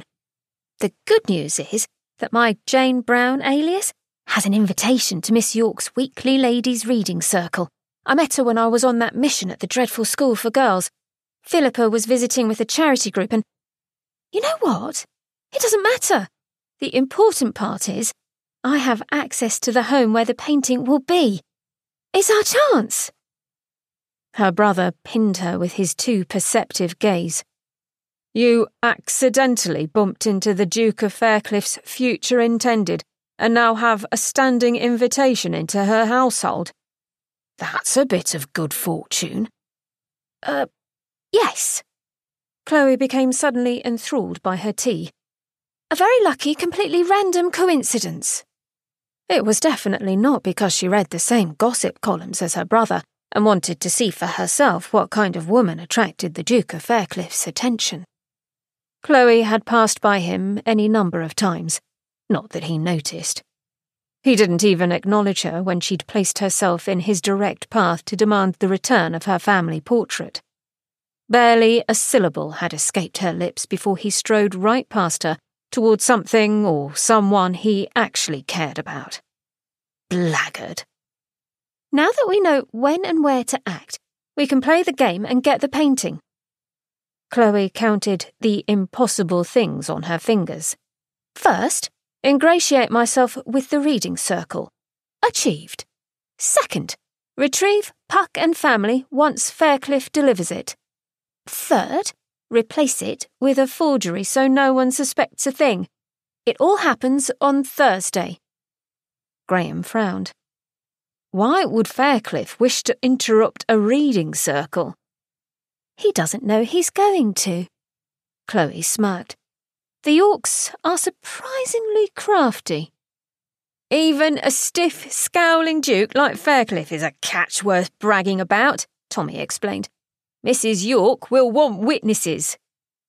We don't want witnesses, Graham pointed out. Wouldn't it be safer to bump into Faircliff on the street and accidentally swap his rolled canvas for ours. It would indeed, Chloe agreed. If Faircliff happened to stroll through Grosvenor Square with a rolled up canvas, but the painting is framed, and the Duke will arrive in a carriage where the York butler will be watching. Graham lifted his tea. There aren't a lighter set of fingers in all of London, so I've no doubt you can nick the canvas, and we'll ask Marjorie to create the forgery. All six Winchester siblings were talented in their own ways. Marjorie was an extraordinary painter who could replicate any artwork to match the original. Chloe smiled. Marjorie finished ages ago. I just needed an opportunity to exchange canvases and some way to smuggle it out without anyone noticing. She swapped Graham's spoon with Tommy's fork as she thought. Coins and keys were easy objects to palm, but a rolled up canvas was much too big. Could you strap a tube to your leg? Tommy asked. Perhaps if I walked very carefully, Chloe mused, then shook her head. I would have to lift up my skirts to strap on the tube, and being caught like that would be worse. What I need is. Kittens! Their rugged elder brother Jacob strolled into the planning parlour with a lopsided basket in his strong arms. Most ladies love kittens almost as much as a good book. If you were showing off a new pet. Chloe tensed. Although hints of fur clung to Jacob's ripped and patched waistcoat, she'd learned to be wary. The last time her brother had entered a room with a basket, he was trying his hand at snake charming. If she hadn't been wearing her sturdiest boots. Do you really have a kitten in there? Ferrets, he admitted, his dark brown eyes sparkling. But I have the perfect solution out in the barn. Tiglet is the best of all the messenger kittens. Messenger? Kittens? she echoed faintly. Like pigeons, but terrestrial, Jacob explained earnestly. More fur, less filth, the perfect cover. He can find his way home from anywhere. He'll be a splendid distraction, because where there's chaos, there's opportunity, Tommy finished, eyes gleaming. Chloe held up a finger. First rule of three impossible things no plan without a contingency. Graham brightened. May I suggest? Your acrobatic skills are awe inspiring, brother, but unnecessary in this instance. Graham's shoulders caved. When will it be my turn? Whilst I don't anticipate the need for trick riding on the back of a racing stallion, Chloe assured him, a driver would not be amiss, just in case I must flee in too much haste to flag down a hackney. No hack required. Graham straightened. We can't risk one of our carriages being recognised, so I'll drive a substitute that cannot be traced to the family. Tommy cocked her head. If there is a queue of carriages awaiting their literary minded mistresses, how will Chloe know which coach is the right one? Mine will have red curtains and a conspicuously displayed glove for good measure. Graham's eyes lit up. Better yet, I will not only be the first carriage you come to, I'll be in the coachman's perch. You shan't miss me. No plan without a contingency. Jacob's curly black hair dipped as he peeked into the basket of ferrets. What if the York staff insist you move the carriage? Tommy clapped her hands. Elizabeth will distract them. When Elizabeth threw her voice, no one could tell where it was coming from. Their sister could emulate an entire crowd of distractions. She was also handy with a sword stick. Either skill would do the trick. Graham turned to Chloe, his eyes serious. If we get separated for any reason, go somewhere safe. I'll find you. She grinned back at him, exhilarated by the upcoming adventure. Puck was finally coming home. The reading circle will have a wonderful afternoon. Other than a wee interlude with Tiglet, the most memorable event will be Miss York charming the Duke of Haughtiness. Graham lifted a broadsheet. Their alliance will be the talk of the scandal columns. No one will remember anything else, which is too bad. because I rather enjoy their wild conjecture about us. One of my favourite columns claims such a large, isolated house could contain dozens of them. Chloe wrinkled her nose. Those gossips make us sound like bats. I like bats. Jacob scratched beneath the chin of one of the ferrets. Bats are fascinating. They have navels like humans and clean themselves like cats. I have thirteen of them out in the barn. Please keep them there, Tommy murmured. Or give them to his iciness, Chloe suggested. Faircliff deserves as much. Graham moved the broadsheets in search of his spoon. No doubt the Duke's interest in Philippa York is monetary. Although she has no title, she does possess the largest dowry on the marriage mart. I've been keeping a tally. Poor Philippa. Tommy's mouth tightened. She deserves better. Chloe agreed. Faircliff single handedly lowered the temperature in every room he entered. The man was all sharp cheekbones and cutting remarks. That is, to everyone but her. She was invisible when right in front of him, even when she was trying to be seen. Graham made a face. Can you imagine being wed to that block of ice? Chloe pushed her teacup away. I cannot fathom a worse fate. Chapter 2 Lawrence Gosling, 8th Duke of Faircliff, was on the verge of achieving what had once seemed impossible replenishing the dukedom's empty coffers and restoring its tattered reputation.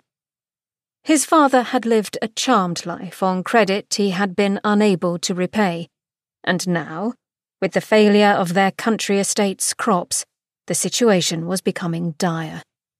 If Lawrence did not secure a bride with a significant dowry before the end of the season, he would have to send the last of his loyal servants to the streets. He would not repay them so shabbily.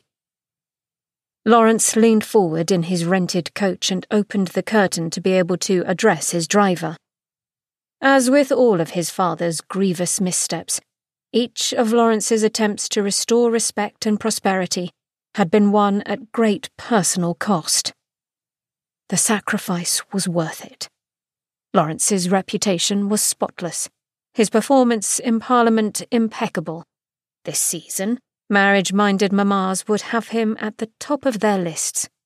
For as long as Lawrence lived, the Gosling name and Faircliff title would never again be spoken with derision.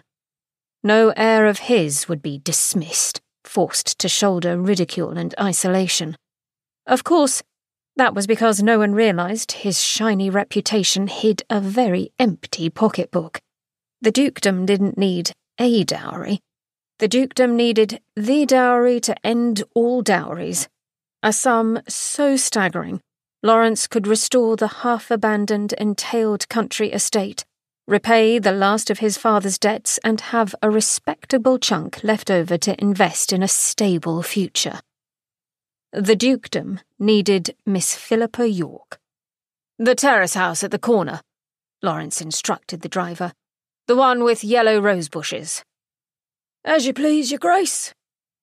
Using a coach to travel from one end of Grosvenor Square to the other was a shameless display of pretension and excess and the reason Miss York's parents looked favourably on a courtship between Lawrence and their daughter.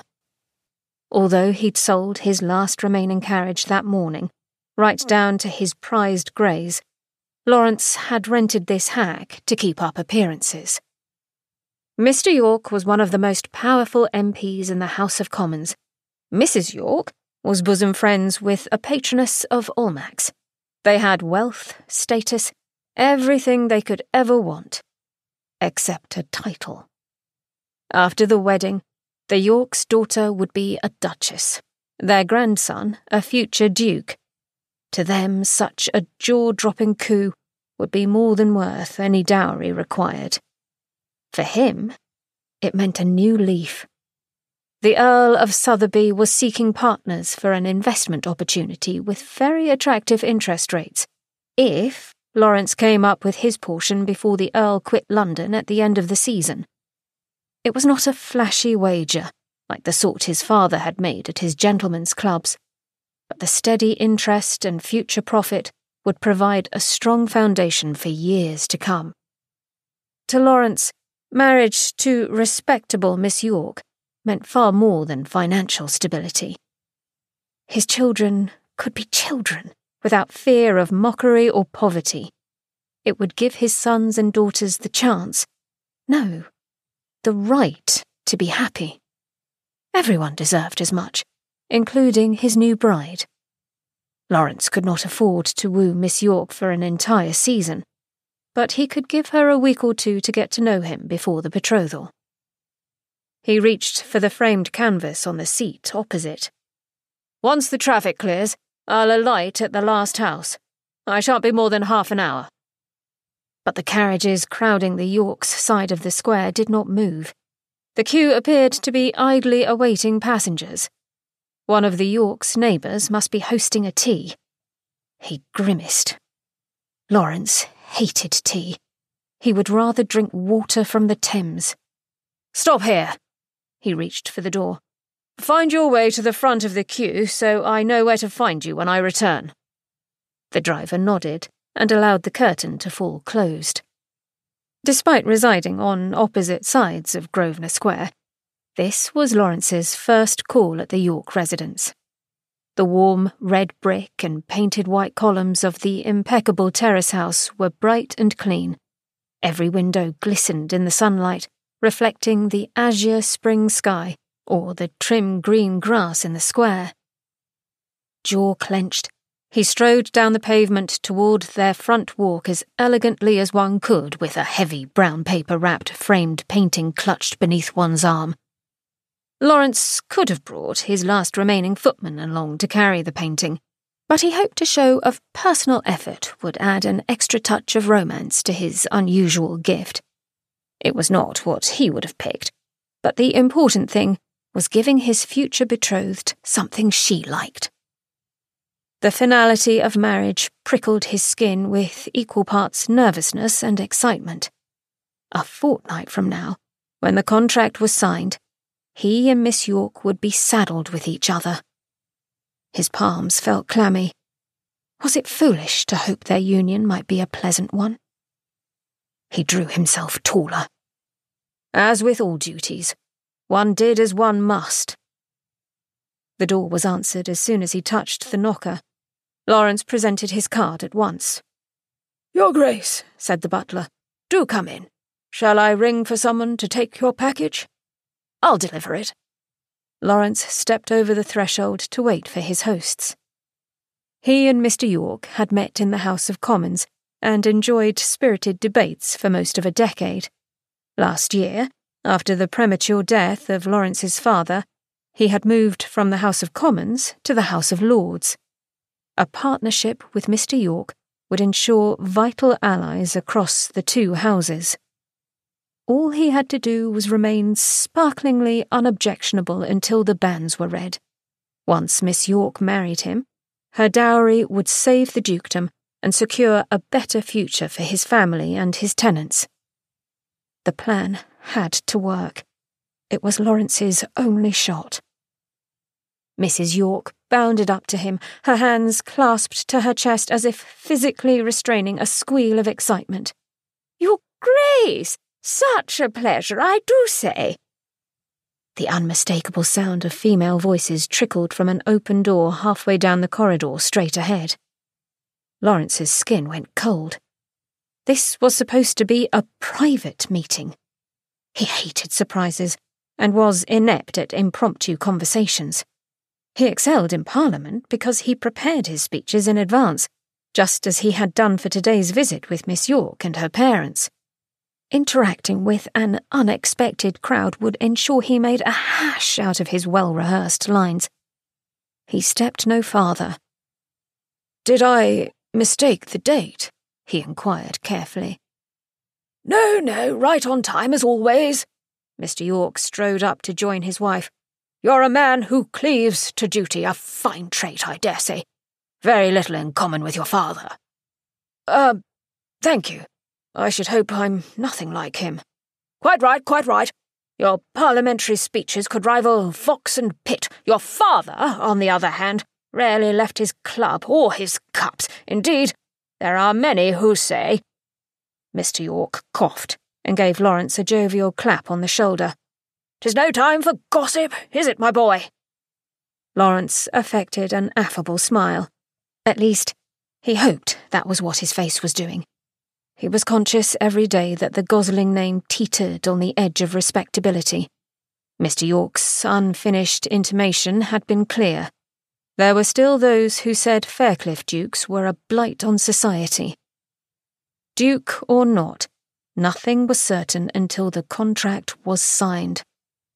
It is our honour, Your Grace, Mrs. York gushed as she fluttered her hands in excitement and impatience. Is that the special gift for Philippa? Come, you must present it to her at once. I admit I can't fathom what beauty she sees in that painting, Mr. York murmured. Lawrence held the frame a little harder. Dancing hobgoblins were an unusual subject. He did not understand why anyone would want it. What if, upon second inspection, the young lady realized her error in having expressed admiration for such questionable art, and laughed in his face when he presented it as a gift. Being able to give an item he already possessed had seemed like serendipity. Now he feared the omen might not be positive. His veins hummed with panic. It sounds as though Miss York is entertaining guests. He gripped the frame. I should return when I'm not interrupting. And nonsense! Mrs. York looped her hand about the crook of Lawrence's elbow and all but dragged him down the corridor. It's just a few of her blue stocking friends. I'm certain they'll all find it amusing to see what you've brought Philippa. Yes, exactly what he was afraid of. But there was no backing out now. His father's word wasn't worth the breath it floated on, but Lawrence had kept every vow for two and thirty years. Miss York liked the painting. He'd promised to give it to her. On this day, at this time. Nowhere to go but forward. Besides, a few blue stockings was hardly a lion's den. Was it? Philippa, my dear, look who's arrived, Mrs. York sang out as they entered a grand parlour. The room was enormous, with seats for over two dozen guests, and every chair was full.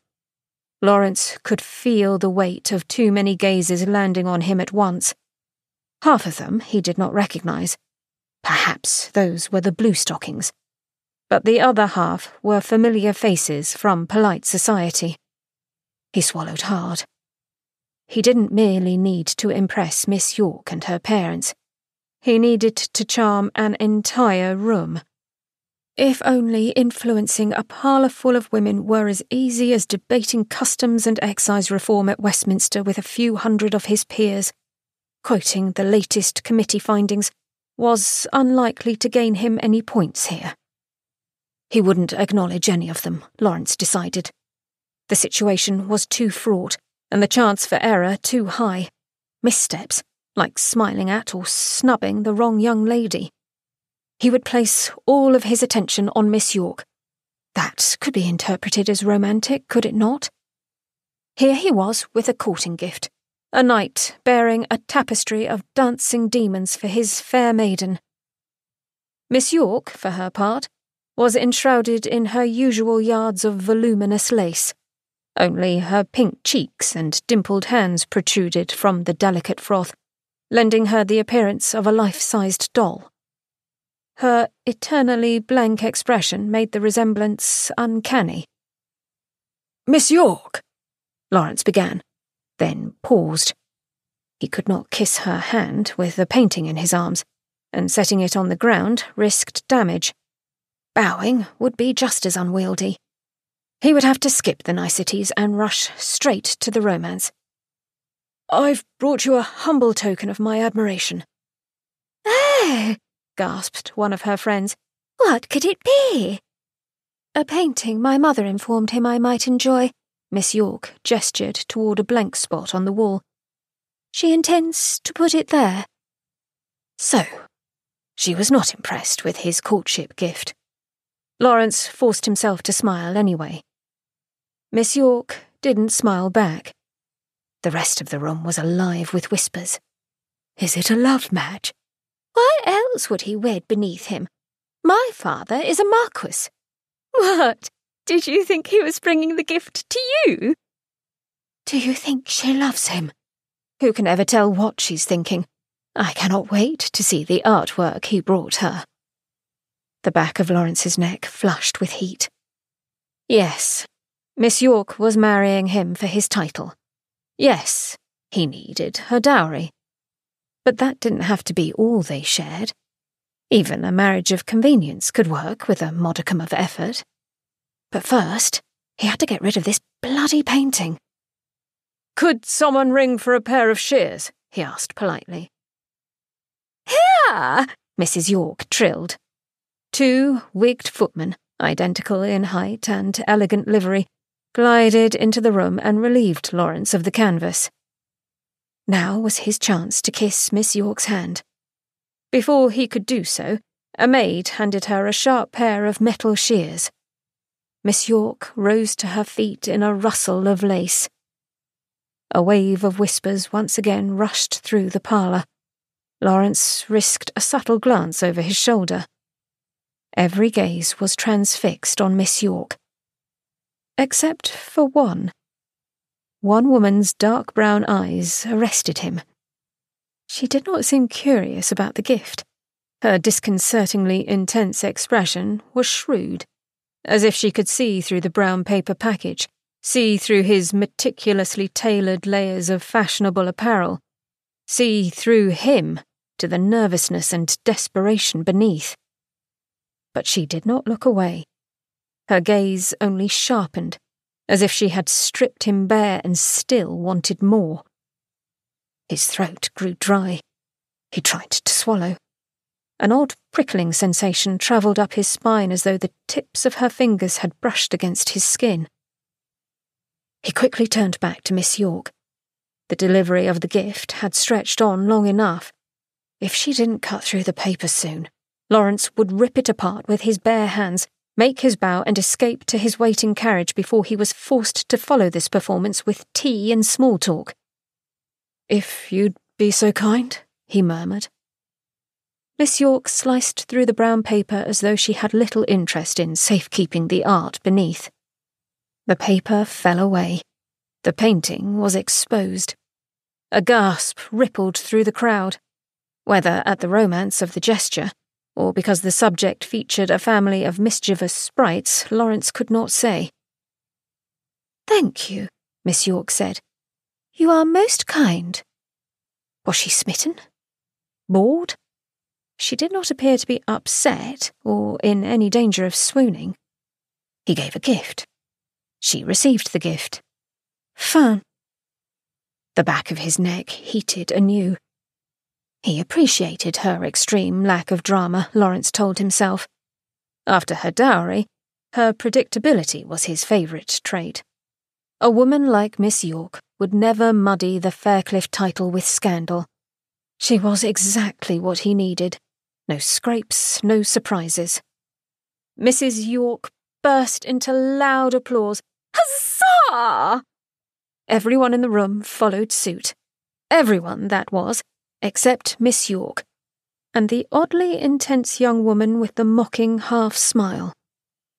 Her gaze continued to track him, as though she could hear each overloud heartbeat and sense each shallow breath from across the room. He did not like the sensation at all.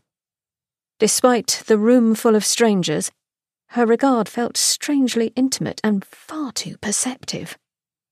As soon as the painting is hung, Mrs. York chirped, we shall all remove to the dining room for a nice, leisurely tea. Good God, anything but that. Besides his distaste for tea, Lawrence could not court anyone properly while dodging the unsettling gaze of the woman with the pretty brown eyes. Even now he was thinking of her instead of concentrating on Miss York.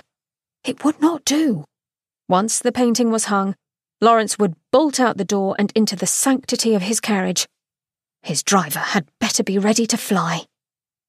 Chapter 3 Chloe folded her hands in her lap and did her best not to glare a hole right through the handsome, haughty Duke of Faircliff. All of this would have been much easier if Faircliff would simply return the painting. But addressing his arrogance directly did not work. Chloe and her siblings had pleaded for months in countless letters sent to his home and dozens of humiliating attempts in person. His infuriating loftiness was far too superior to see reason, or commoners like the Wynchester siblings. His frigid blue gaze looked right at Chloe and slid away just as quickly, having glimpsed nothing to attract his interest. How many times had she and Faircliff crossed paths? Hyde Park, Berkeley Square, Westminster. Every disdainful glance in her direction was as indifferent as the last. She lifted her chin. Bean had taught her that. To the right person, she would be visible and memorable. Faircliff was clearly the wrong person. Not that she wanted him to notice her, Chloe reminded herself. The continued success of Jane Brown hinged on her uncanny ability to be wholly unremarkable under any circumstances. She gripped the soft muslin of her skirt. Tommy might be an unparalleled genius with disguises, but Chloe needn't do anything at all to blend in and be forgettable. She possessed one of those faces that was at once familiar yet too ordinary to pick out from a crowd. She was neither tall nor short, ugly nor pretty. Nothing about her stood out. Her skin wasn't palest alabaster like Philippa York's, or golden bronze like her brother Graham's. She was not thin and willowy like Tommy, or pleasingly plump like Elizabeth. Her limp brown hair wasn't spun flax like Marjorie's, or blessed with glossy black curls like Jacob's. Chloe was neutral and dull, with nary even a freckle to add a spot of interest. She was just there, like a dust mote in a shaft of light. Her perpetual insignificance had helped her through scrape after scrape, Chloe would never admit how much she wished, just once, to see a flicker of recognition reflected back at her. Not that her expectations of Faircliff were high. What type of conceited, cold hearted knave blithely gave away a painting he did not own as a courtship gift? A villain like that could not be trusted or reasoned with. He'd had his chance to deal honourably. Chloe wouldn't beg him for the painting even if she could. At this point, the duplicitous, arrogant blackguard deserved to have it whisked out of his hands. She forced her tense fingers to unclench and folded them in her lap. Soon. Thank you ever so much for your charming gift, Mrs. York cooed loud enough for the entire party to hear, and likely the neighbours as well. Philippa is overjoyed. Philippa did not appear to be overjoyed, or even middling level joyful. She bore the same, I am here because I must be expression she wore at every social function, save the brief occasions when her mother left her side and the reading circle could actually talk about books. Chloe imagined her far more interested in the Duke's famed library than in the man himself. Not that Faircliff seemed particularly infatuated. A man in love would have dreamed up a gift better suited to his bride. My gratitude, Philippa murmured. The Duke looked self congratulatory. My pleasure. Chloe glared at him on behalf of women everywhere who longed for more than token gestures of false affection.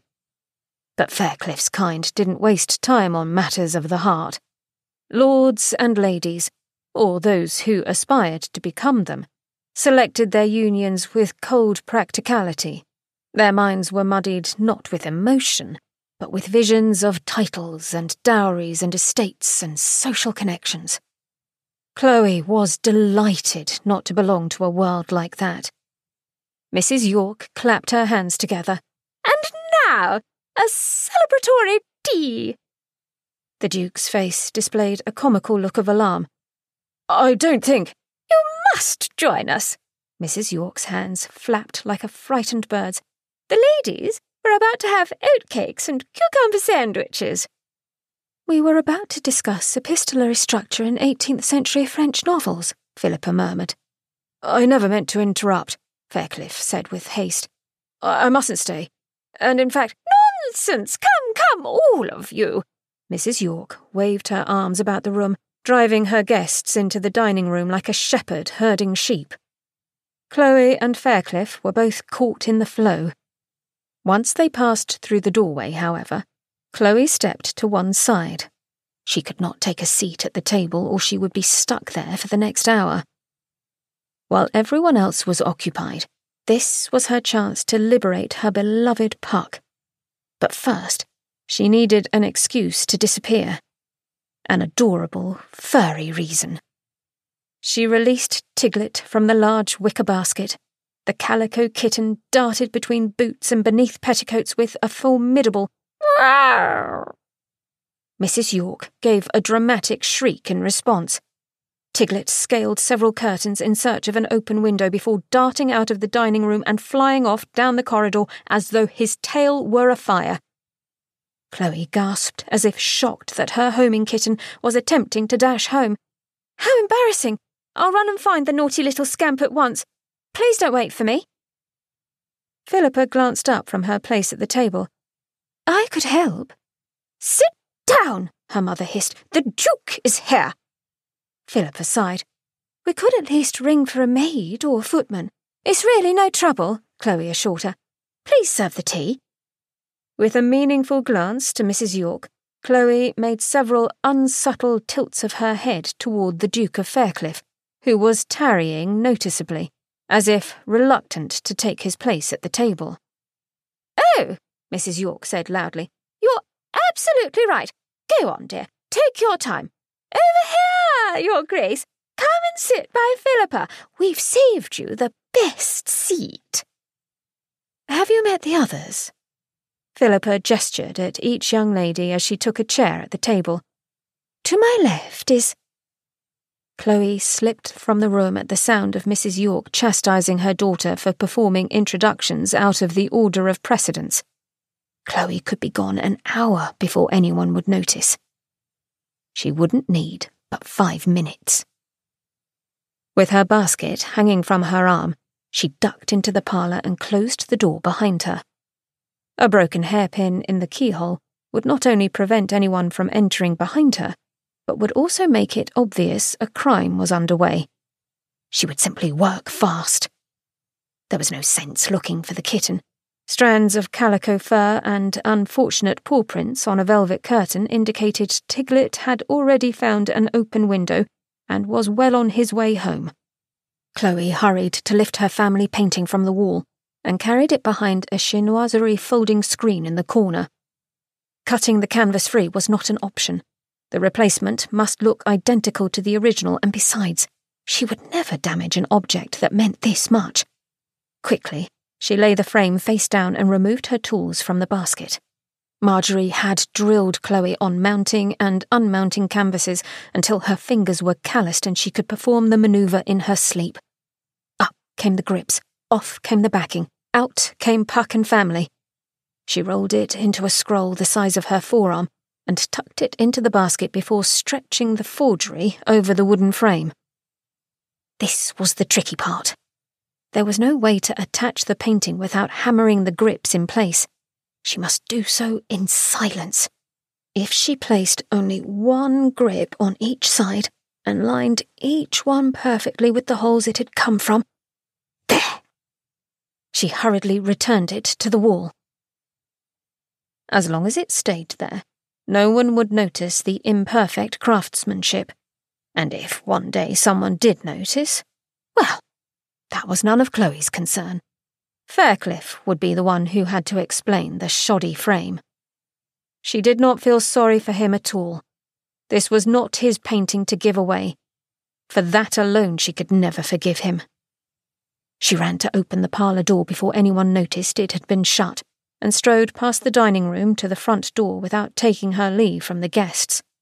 By now, Faircliff and Philippa were exchanging romantic words, with all of the other ladies hanging on every utterance.